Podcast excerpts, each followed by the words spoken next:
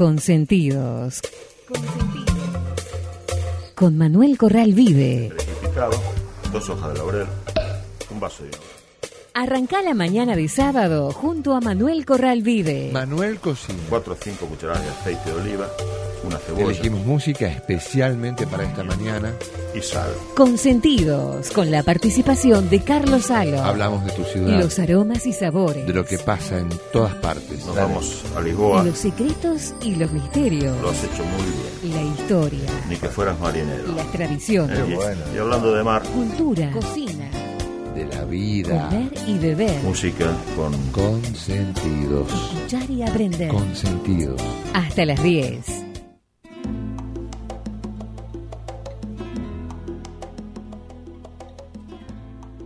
Señor Manuel. Qué lindo, buen día.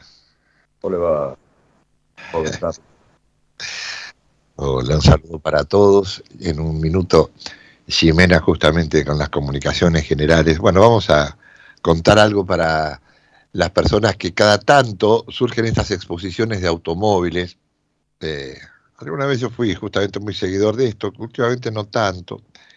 Pero la Asociación de Comerciantes de Warnes, de la avenida Warnes, tan popular, anuncia la organización de una nueva edición, creo que es la novena, de la ya clásica Expo Warnes. Esto va a ser dentro de un mes, el domingo 6 de noviembre. Eh, va 10 horas, desde las 10 de la mañana hasta las 8 de la noche. Y si hay lluvia, va a pasar al domingo siguiente.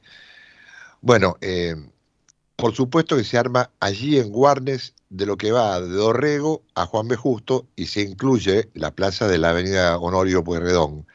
Van a estar presentes todas las marcas y por supuesto promociones, productos, beneficios, descuentos. Hay muchas personas que ya conocen cómo son las, digamos, las diversas fórmulas de descuentos y beneficios que vienen a través de tarjetas de crédito o, o de otros medios de pago, cosas tan necesarias en estas épocas. Bueno, pero los que no pueden, ah, por supuesto van a estar los clubes de amigos, eh, los autos antiguos, los que los corrigen tanto, que se llaman tuneados, en fin, para conocer todo. Y los que todavía no pueden esperar, hay otra que ahora en este mismo fin de semana sí se está haciendo, es en San Isidro, esta también es muy famosa, se llama Autoclásica, es en el hipódromo de San Isidro, esta es paga, eh, y bueno, en ambos casos todos tienen propuestas gastronómicas, así que octubre y noviembre, para los que les gustan los autos, Manuel, tienen alguna cosa para visitar. Te hablaba con el doctor Pertierra, amigo personal, tanto de Manuel como mío, y él ar- rearmó dos Ford A. Dos Ford A. Mamita. Bueno, Los tomó. yo no soy muy fierrero, pero me gustan especialmente los autos antiguos. Así que para bienes para, para aquellos fanáticos de todo tipo de autos. Totalmente. Bueno, vamos a invitar a Ximena porque se va a comunicar durante todo este programa con nuestros amigos que participan. Hola, Xi, ¿cómo estás? Hola Carlos, buen día para todos. Vamos a recordar las vías de comunicación para toda la semana. Nos pueden buscar a través del Facebook o Instagram como Manuel Corralvide, por Twitter arroba Manuel Corralvide, por mail manuelcorralvide arroba yahoo.com.ar o en la web www.fuegovivo.com.ar y vamos a estar hasta las 10 recibiendo sus mensajes escritos vía WhatsApp al 11 4437 3780. Con esta invitación. Vamos a consentidos. Consentidos con estos auspicios. Cata, empresa española, líder en campanas de cocina, pone a su alcance la más alta tecnología en cocinas, hornos, anafes y extractores de aire. Distribuidor exclusivo en Argentina, Electrobinam, Sociedad Anónima.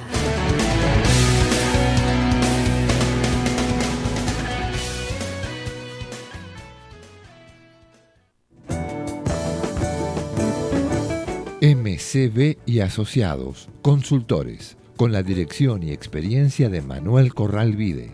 Conferencias, clases magistrales, asesoría gastronómica, aperturas de nuevos emprendimientos, auditorías, control de gestión, capacitación de personal, análisis de costos, rentabilidad, confección de cartas y todo lo necesario para el éxito de su negocio. Informes manuelcorralvide.yahoo.com.ar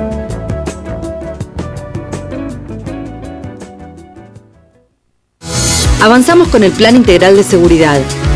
Contamos con más de 26.000 policías en la ciudad. Seguimos trabajando. Hay un plan. Conoce más en buenosaires.gov.ar barra seguridad. Buenos Aires Ciudad.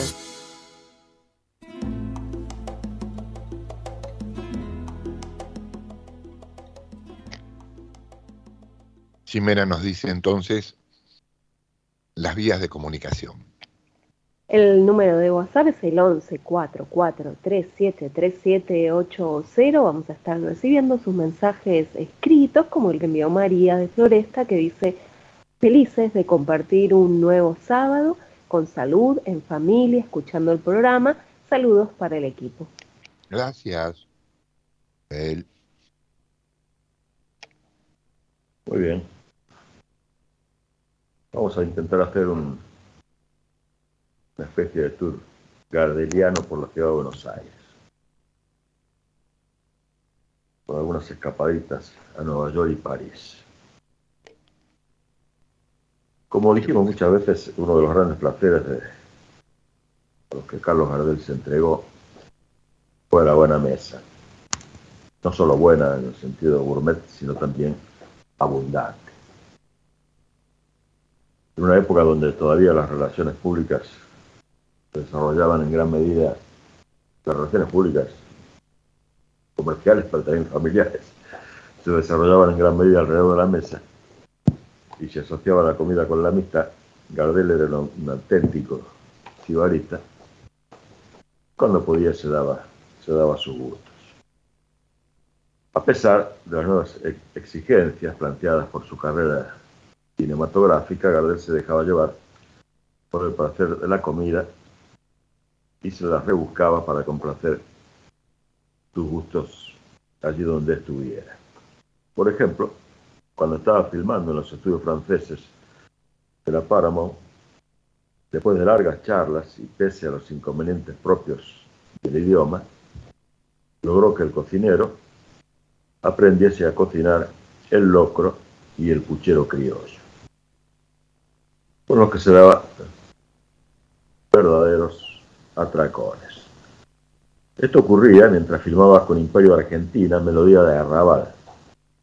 Ante tan pantagruélica dieta, su gordura volvía a ganar la partida y este, la, actriz Imperio le había advertido de la peligrosa situación en que se encontraba, agregándole el dato de que en la pantalla de cine las figuras aumentaban su tamaño un 25% esta advertencia, Gardel respondió con algo inesperado. Se mantuvo con una dieta de yogur y nada más. Y así, en siete días logró bajar tres. Por otra parte, hablando de siempre de Gardel, la buena mesa, solía visitar a la familia Razano por encima de las cuestiones propias de la y el negocio que lo unía con, con José, también lo hacía por el risotto que cocinaba la mujer de su compañero. El aroma de los distintos hongos y el color del azafrán le gustaba tanto como la compañía de aquella familia. Más allá de las dificultades y de lo traumática que le resultaba su relación con la familia del Valle, padres de su noviecita Isabel, había un momento en el cual para él todo quedaba de lado. Cuando la madre de ella preparaba la paella a la valenciana, parecía que el mundo se detenía, ya que este era uno de los platos preferidos del cantor. La madre de Isabel cocinaba la auténtica receta española. Los olores de la preparación que despedía la preparación llenaba de expectativas a Gardel, quien llegaba una hora antes para no perderse el rito. La receta terminaba cuando le ponían los caracoles, la merluza o el pechito de cerdo. Esta era una comida para ricos y pobres por igual, ya quedaba lo mismo hacerla con bacalao que con variación de carnes y pescados. Lo importante era no alterar la receta original. Y eso también lo sabía Carlos. Pero la debilidad que sentía ante una buena comida le producía a la esposa de Guillermo Barbieri estallidos de furia. La predilección de, del morocho, del abasto por los ravioles caseros que se preparaban en la casa de Parque de los Patricios era famosa. Las dificultades empezaban apenas se anunciaba su visita. Entonces todo el mundo corría porque Guillermo siempre quería sacarlo como Dios manda. Cuando el cantor aparecía, las tareas del hogar se redoblaban y terminaba la paz familiar. Hablando de comidas y de la, relación con Gardel, tal vez Astor Piazzolla no hubiese conseguido su primer trabajo como canillita en la película El día que me quieras, en Nueva York en 1934, pero haber sido por la habilidad de su madre, Asunta Minetti, para preparar los espaguetis con tubo. Cuando Gardel conoció al bandoneonista, doña Asunta era una mano experta con las pastas. Después de comer, durante la sobremesa, el pequeño actor tocaba en el bandoneón fragmentos de música clásica. El tango todavía no le, no le era familiar, pero Astor ponía voluntad este, en el intento de acompañar a Gardel con el fuelle. Es un fenómeno.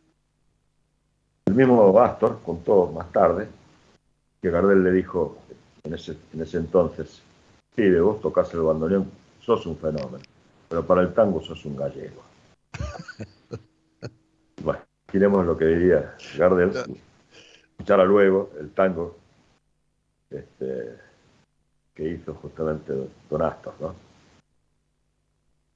El champán francés era su bebida favorita, o por lo menos no perdió oportunidad de declarar que todo lo regaba con esta bebida sino nada, decía.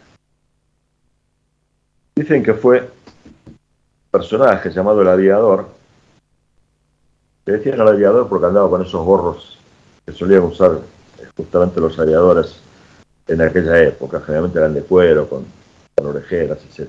Hay un par de fotos, o por lo menos una, con ese gorro. Exactamente. Bueno, este aviador era un fanático, regía su vida por, por un libro napolitano de los sueños, y este mismo personaje fue el que convenció a Gardel que su número era el 48.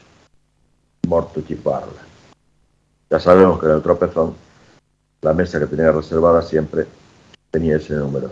Pero, lo que por ahí no es tan conocido, cuanto a la relación con el número, que el primer hogar neoyorquino de Gardel, si bien fue el aristocrático Waldorf Astoria, Después de unas breves vacaciones en Europa en el verano de 1934, se instaló en otro hotel en 148 este de la calle 48. O sea que lo, lo seguían de alguna manera el número que lo había predicho el aviador. Sí. Bueno, la cuestión que Gardel tenía buen dientes, lo, lo venimos diciendo, y pese a su nacimiento francés, no parecía ser muy afecto a la comida, a la alta cocina del país galo. El puchero estaba entre sus platos habituales. Puchero que obviamente practicaba el tropezón, pero también en otros sitios como Ferrari, Scafidi y especialmente en el pabellón París del hipódromo este, de Palermo. De este lugar se derivaría, según dicen algunos testigos de la época, el dicho comer como en París, que no implica ninguna alusión a la capital francesa, sino a aquel memorable restaurante, este sitio de encuentro de todos los aficionados al tour, que, este, que no eran socios del Jockey Club. Bien. Bueno, allí el puchero precisamente era tan sofisticado que se llamaba, una obvia traducción literal de la expresión francesa, que describe algo parecido, marmita. Se servía en un carrito rodante. Digamos que el puchero solía, tenía su prestigio todavía en otro sitio que se, que probablemente no fue Gardel, pero también se servía un puchero de tono casi aristocrático, era en el Plaza Hotel. Este puchero, el del París, era famoso en la ciudad por el refinamiento y el cuidado de su, preparación, según los conocedores. Los que compartían frecuentemente la mesa de Gardel estaba el cuidador Naciano Moreno, morocho grandote, gastador, buen profesional, que tenía la costumbre, esta anécdota a veces se le, se le endilga al mismo Gardel, pero aparentemente el protagonista era este naciano Moreno, que tenía la costumbre de pedir una ensalada de lechuga, cuando se la traía, la miraba con desconfianza y tratando que el mozo no lo viera, le ponía en el medio un billete de 10 pesos, el cual en ese momento se denomina popularmente lechuga. Y le decía al caballero, che, esta lechuga tiene algo raro, llévatela, por favor.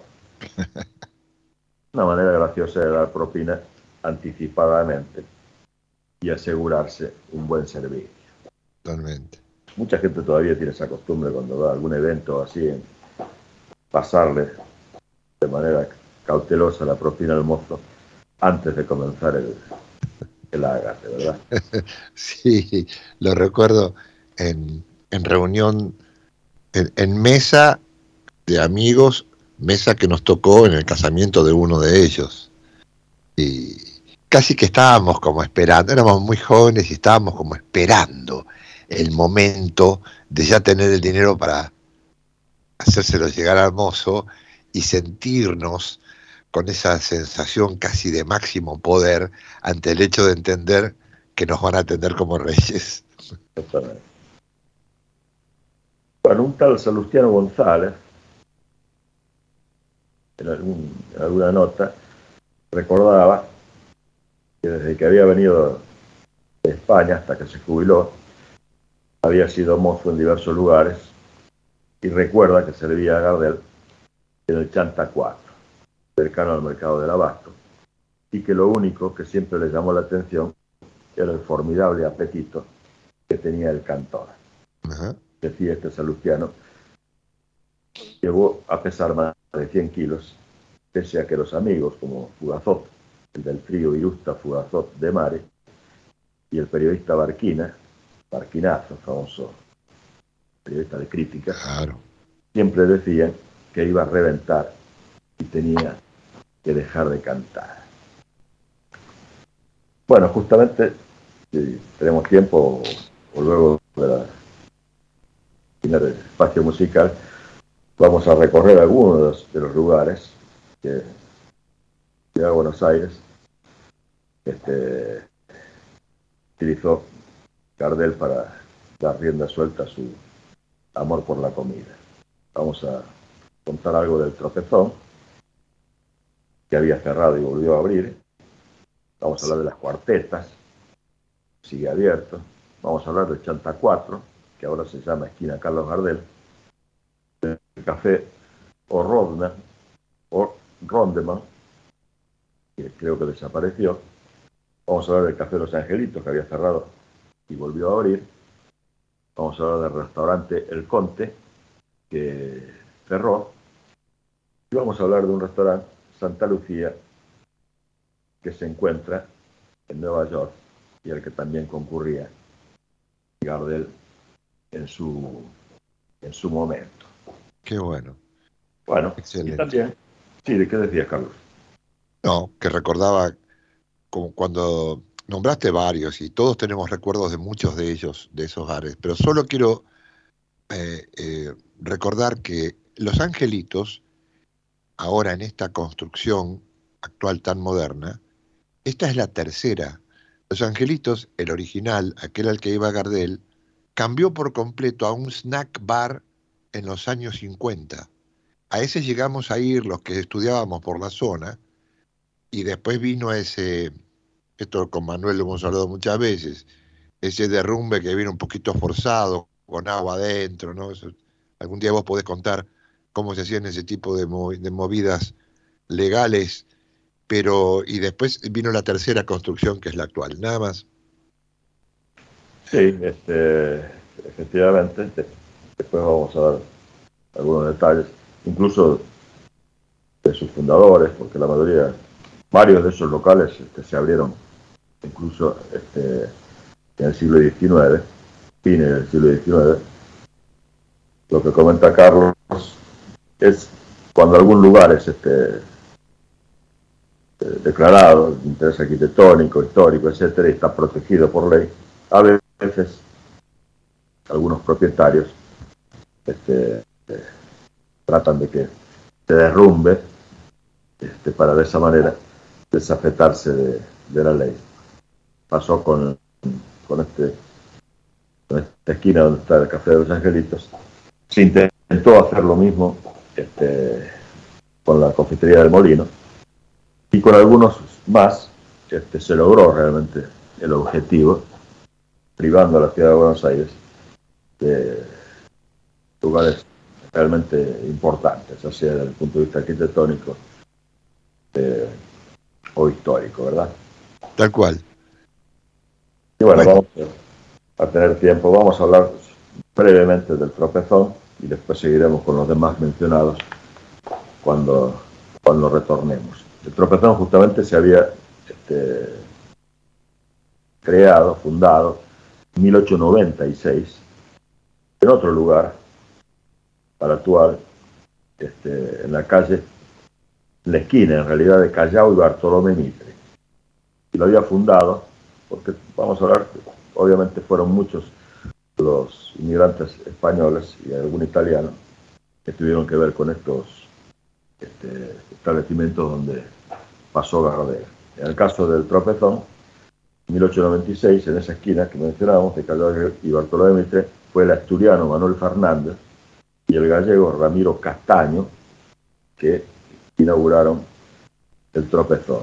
Restaurante que con el tiempo se constituyó como uno de los lugares más emblemáticos, como sabemos, de la ciudad de Buenos Aires.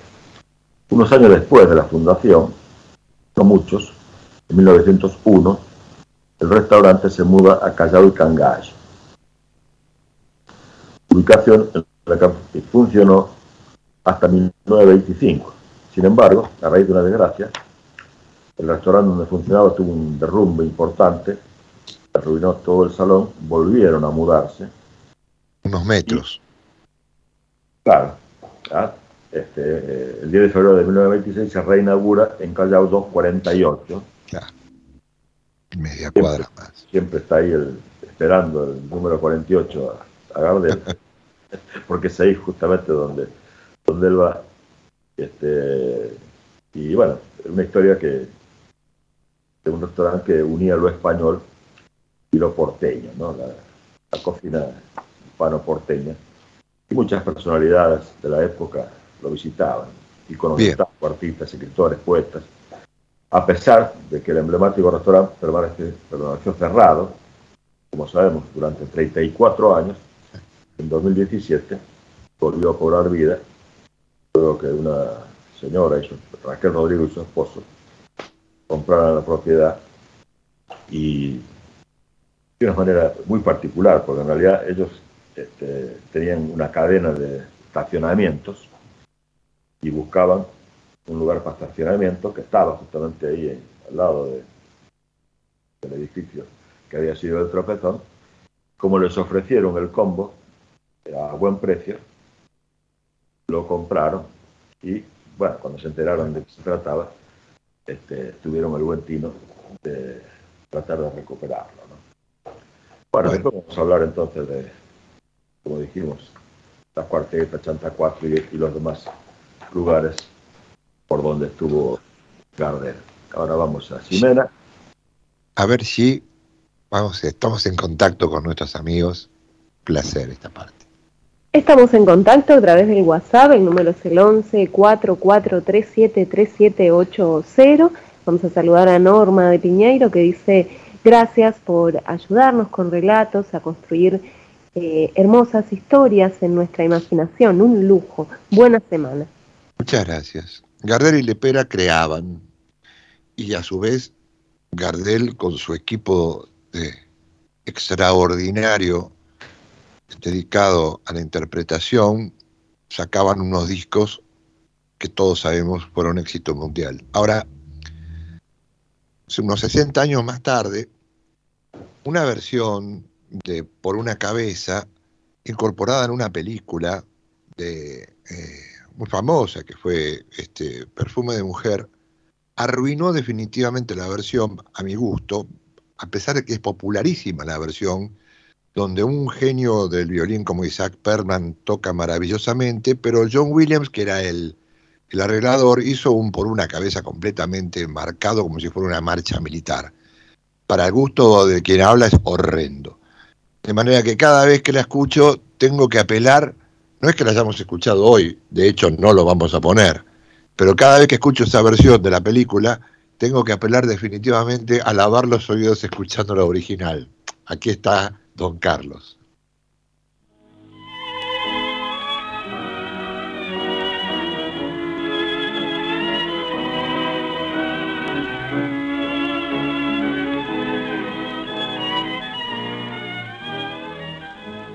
Por una cabeza de un noble potrillo que justo en la raya afloja al llegar y que al regresar parece decir no olvides, hermano, vos sabés, no hay que jugar.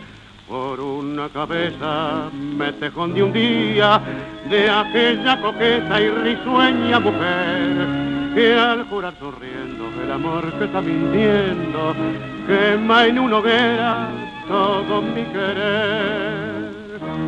Por una cabeza todas las locuras que besa, borra la tristeza, calma la amargura. Por una cabeza, y ella me olvida, ¿qué importa perderme mil veces la vida? ¿Para qué vivir? Cuánto desengaño por una cabeza, yo juré mil veces, no vuelvo a insistir pero si un mirar me hiere al pasar, tu boca de fuego otra vez quiero besar. Basta de carreras, se acabó la timba, un final reñido yo no vuelvo a ver. Pero si algún bingo llega a ser fija el domingo, yo me juego entero, ¿qué le voy a hacer? Por una cabeza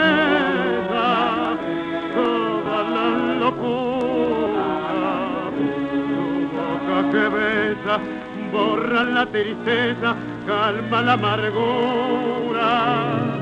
Por una cabeza, y ella me olvida, ¿qué importa perderme mil veces la vida? ¿Para qué vivir?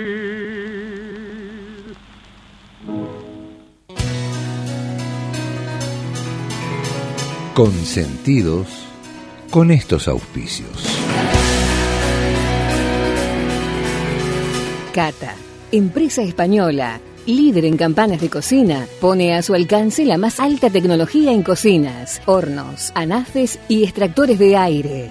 Distribuidor exclusivo en Argentina, Electrobinam, Sociedad Anónima.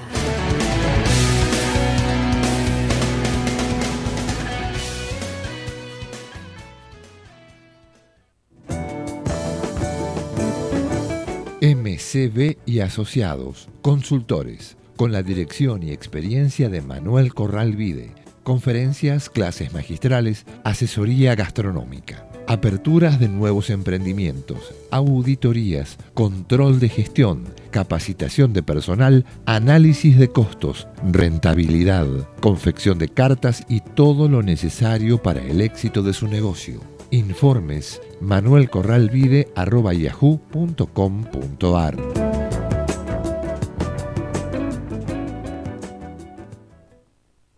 Avanzamos con el Plan Integral de Seguridad. Contamos con más de 26.000 policías en la ciudad. Seguimos trabajando. Hay un plan. Conoce más en buenosaires.gov.ar barra seguridad. Buenos Aires Ciudad.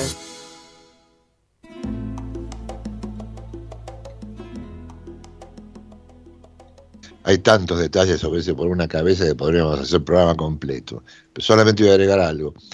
El juego poético, el contenido propio de la letra de Lepera, es tan extraordinario porque no es que habla de la mujer, habla del caballo, habla de, amalgama todo el tiempo con las expresiones, no podemos hacer un análisis literario ahora, pero amalgama todo el tiempo con, con los versos esto de que voy y vengo en la desgraciada situación en la que el muchacho se ve ante la pérdida de la mujer y el caballo que no gana, que es de una maravilla. Y aparte, bueno, y la melodía también muestra cómo a Gardel le gustaban ciertas piezas del, de la lírica italiana, especialmente Puccini, porque, bueno, supera aparte a centenares de tangos.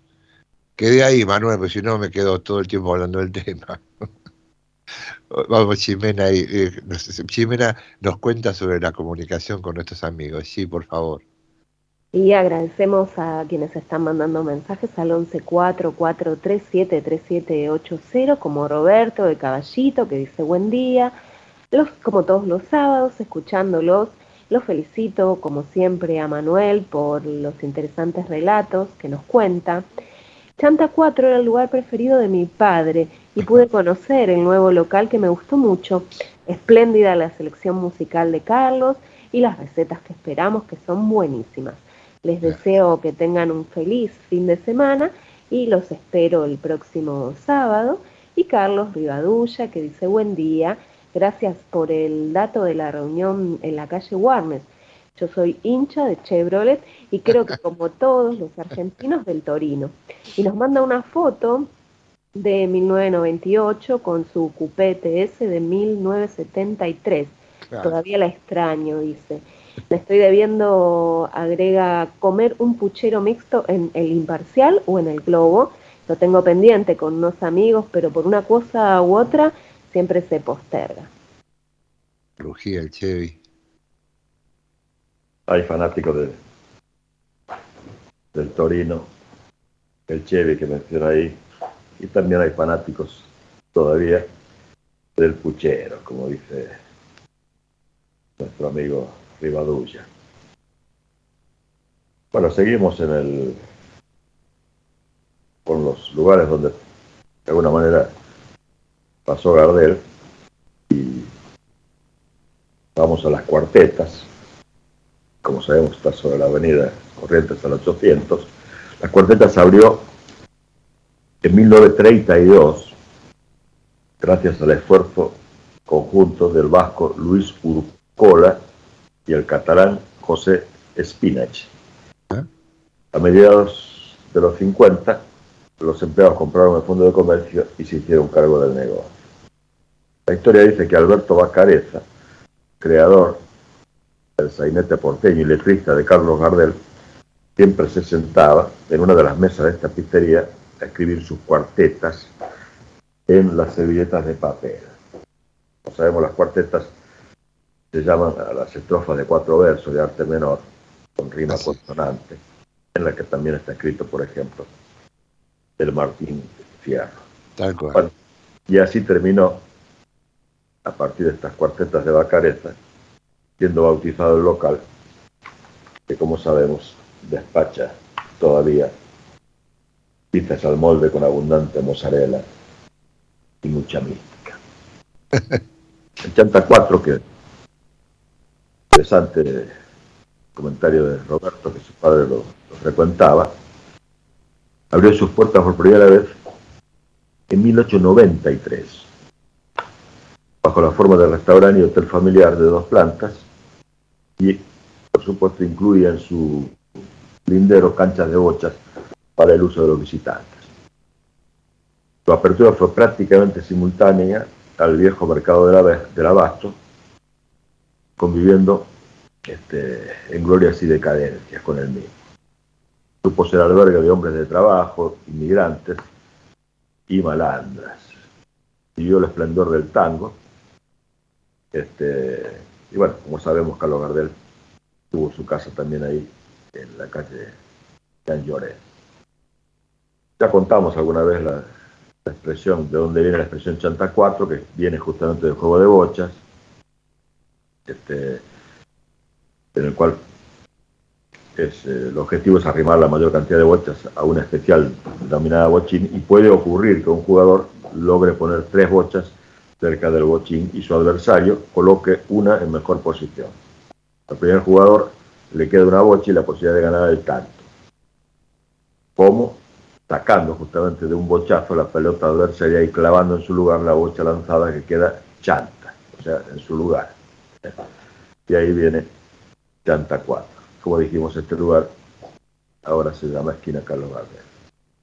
Pero había otro lugar en ese micro mundo donde vivió Carlos eh, jovencito, que era el café eh, Rondeman, donde Carlos todavía preadolescente rondaba los escenarios y salía a escena entre los invitados, hablaba con los transeúntes, ayudaba con la utilería, sacaba y entraba a escena y acompañaba con su voz lo que tocaba la orquesta. Este café, Agüero y Humahuaca, también frente al mercado de abasto, se reunía con sus amigos y empezó a cantar por primera vez ante el público. En el año 1911 se encontró con el uruguayo José Razano en la casa de un amigo ubicada en la calle Guardia, Guardia Vieja. Y ahí la figura de Gardel comienza a ser familiar para toda la gente de los alrededores del abasto. Café de los Angelitos fue fundado en 1890. Fíjate que la mayoría este, viene de una fundación este, a fines del siglo XIX, ¿no? Y abrió con el nombre de Bar Rivadavia. Y lo había abierto un italiano llamado Battista Fazio. ¿eh? Primitivamente fue reducto de malandras y caferatas, cuya traducción del lunfardo básico corresponde más o menos a gente de mal vivir. Verdaderos angelitos, según la socarrona afirmación del comisario de Valvanera, quien sin saberlo le estaba dando nombre a uno de los más populares cafés de Buenos Aires. José Ingeniero, Juan B. Justo y Alfredo Palacios se los veía seguido por los angelitos, lo mismo que Manuel Galvez. Una noche de 1917, en este café, el dúo criollo Gardel Razano fue contratado por Mauricio Godard este, director artístico del sello Odeón. Este, Cardel vivió, como eh, también a pocas cuadras de distancia, en Rincón 135, un departamento. Ah, 135, sí, no es un dato tan conocido. No, tengo, sí, sí, tengo hasta fotografía de la placa, pero ah. sí, este, y es un lindo edificio de estilo que aún está, eh, bueno, en, general los edificios altos de estilo de cierre del siglo XIX, principio del siglo XX, esto yo diría que es de 1920 y algo, eh, la verdad que es un, es un edificio destacado probablemente de lo más lujoso de Balvanera de la época. Sí, sí fue construido, como dices, este, en 1925. Ajá. Eh, pero bueno, volviendo a Los Angelitos, Tardel celebró algunos de sus triunfos convidando con su reconocida generosidad a los amigos con unos pucheros, siempre pucheros presentes, que finalizaban con las primeras luces del día. Este, café también fue visitado, frecuentado por radicales que se, unían, reunían ahí para discutir sus ideas. O debatir incluso con los adversarios socialistas que también solían andar este, por las mesas del, café. Bueno, en 1944, José Razano, Arturo Castillo compusieron el tango Café de los Angelitos. Que fue éxito en la voz de Alberto Marino con la orquesta de Aníbal Troy. Este, bueno, vamos ahora con Ximena y luego vemos, porque nos faltaría el restaurante El Conte, que, del que hablamos algunas veces, de todas maneras, y que ya no existe. Y un restaurante Santa Lucía, que tiene todavía en este momento eh, dibujos y fotos y cuadros de Gardel allí mismo en Nueva York. Bueno, te escuchamos, sí, y hacemos un, unos, unos, compases de Yalma. Jimena, te escuchamos. Vamos a saludar a Ide de Remedios de Escalada que nos dice buen día, qué desayuno de maravilla con este programa con Carlitos. Y Carlos poniendo esa música que nos levanta el ánimo, que tanta falta hace. Qué bueno es estar eh, recuperando esas confiterías y restaurantes que en algún momento mi padre nos ha llevado de chicos. Siguen recordándolo porque son nuestra historia para la gente mayor. Un cariño grande, salud y paz hasta el sábado que viene. Nico, que está en el control, te invito a que nos hagas escuchar un pequeño pasaje del grupo y alma. Alguna vez ya los hemos escuchado. El tema se llama Yaniagua, perdón, Ya ni agua. Y es este, interpretado por estas cuatro mujeres que viven en Bélgica y que allí, en Bruselas y en los alrededores de Bruselas, hacen habitualmente espectáculos, o lo hacían por lo menos hasta 2019, con temas absolutamente tradicionales de Galicia. Escuchamos un poco a estas chicas.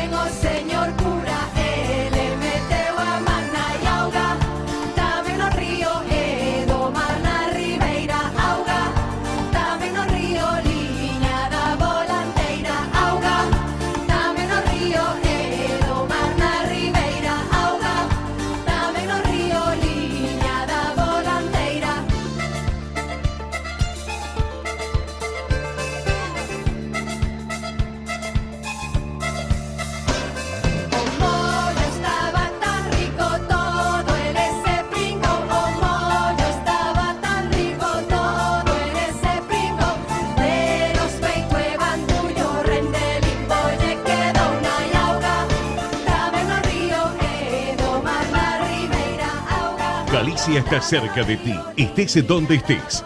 La Secretaría General de Emigración amplía los programas tanto para emigrantes como para sus descendientes a través de la Estrategia Emigración y la Estrategia Retorna 2020. Más de 150 medidas con las que la Junta de Galicia quiere ayudar a los gallegos de América y a aquellos que quieran regresar a Galicia a través de incentivos sociales y económicos de carácter profesional y formativo, entre otros. Bartolomé Mitre 2550, Ciudad Autónoma de Buenos Aires. Teléfono 4952-9400. De lunes a viernes de 9 a 14 horas. La delegación de la Junta de Galicia en Buenos Aires está para escucharte. Te esperamos. Más información en www.galiciaaberta.com.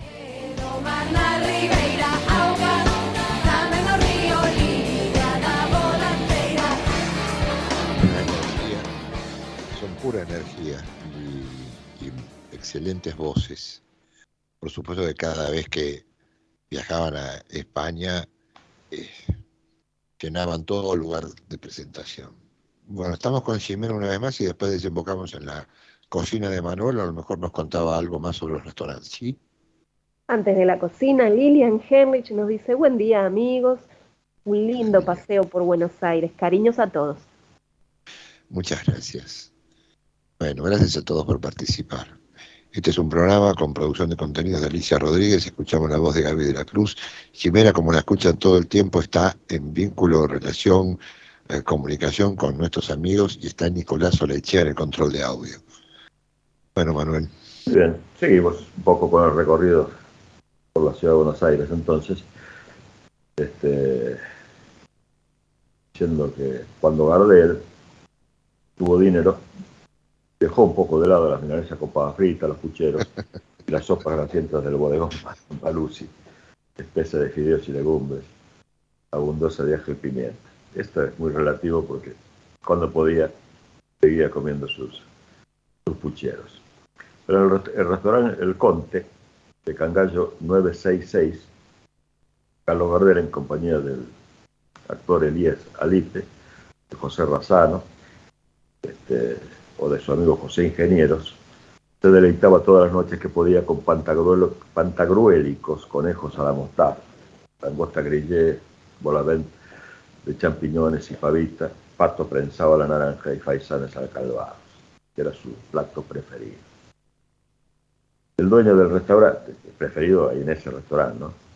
El dueño del restaurante, don Francisco Conte, tenía un menú hecho casi secreto, hecho a la medida de los paladares más delicados. Gardel y Pascual Contursi eran quien más frecuentaban este menú especial, que solo compartían algunos privilegiados. Bueno, esta anécdota la recordamos este, porque la menciona Abel González, el periodista ya fallecido, en su libro Elogio de la, de la berenjena. Este, tal vez en ese mismo restaurante el cantor comería el postre denominado imperial ruso, curiosamente conocido en Europa como postre argentino, ya que lo creó en 1917 Cayetano Brena, dueño de la confitería del Molino. A este mismo Cayetano Brena le sugirió Gardel que le preparara un postre en homenaje a, al jockey preferido y así nació el postre Leguizamo.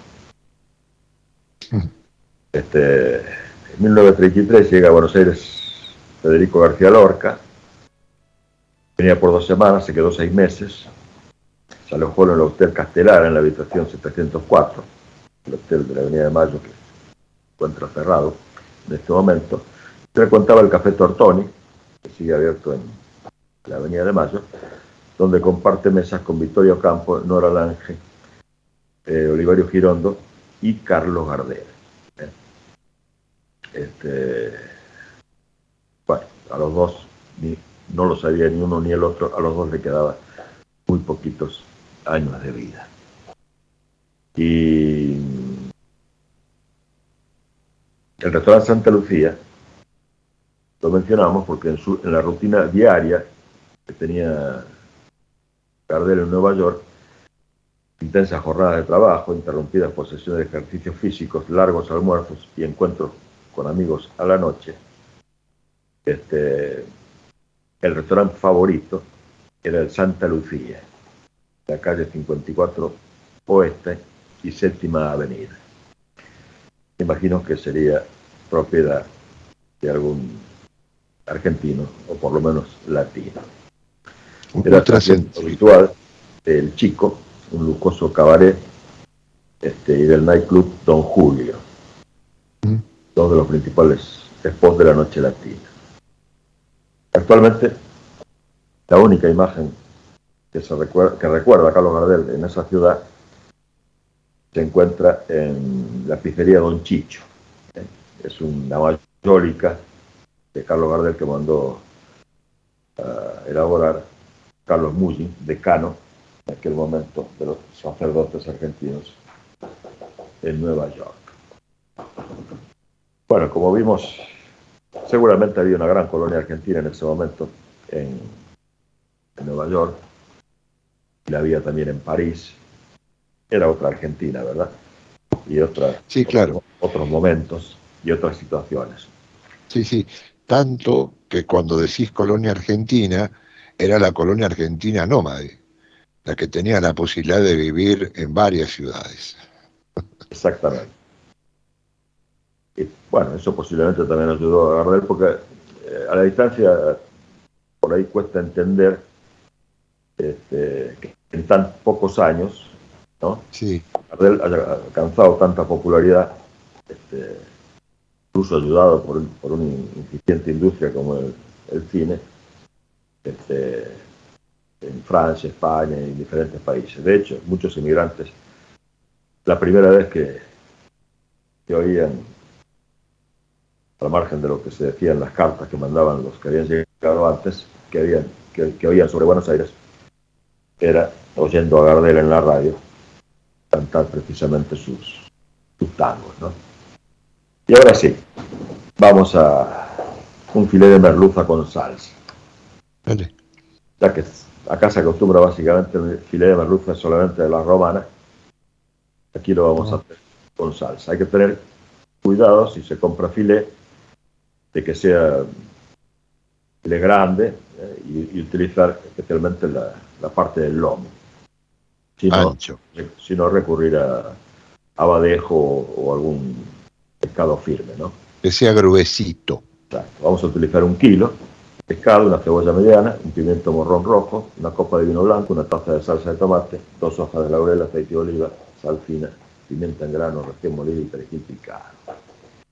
Limpiamos los filetes de merluza, los pelamos, este, bueno, si los conseguimos este, obviamente con piel, y picamos la cebolla en juliana, bien finita. Cortamos el pimiento también en tiras finas, desechamos las semillas y las verduras blancas, sofreímos las verduras, cuando estén tiernas añadimos la salsa de tomate. Cuando levante hervor, añadimos el vino blanco, incorporamos las hojas de laurel, removemos y cocemos a fuego lento 10 minutos.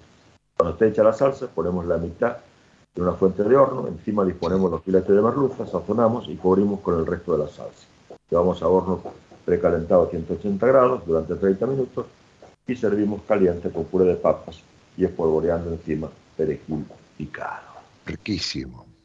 Eso es. Una forma diferente de comer la merluza este, y bastante sencilla, ¿no? Con una salsa que, como veremos, una salsa ligera, este, que le pinta muy bien a este pescado que tiene una textura delicada y realmente sabrosa, ¿verdad? Totalmente. No, no es tan, nunca está de más romper con el esquema que nos arrutina. Lo digo por lo del, del filé con puré que dijiste de entrada, que es efectivamente como siempre estamos acostumbrados. Es una muy buena preparación.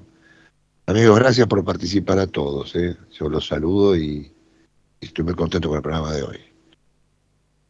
Bueno, eh, no sé, se me ocurrió, tenía ganas de unir a, a Gardel la gastronomía este, y un recorrido por la hermosa ciudad de Buenos Aires, que nos ha cobijado, por lo menos a mí en el aspecto laboral, eh, durante tantos años y que tantas satisfacciones este, me ha dado, ¿verdad? Sí, está bien, por supuesto. Y aparte él fue su, seguirá siendo el máximo símbolo de la ciudad. Así es. Muy bien.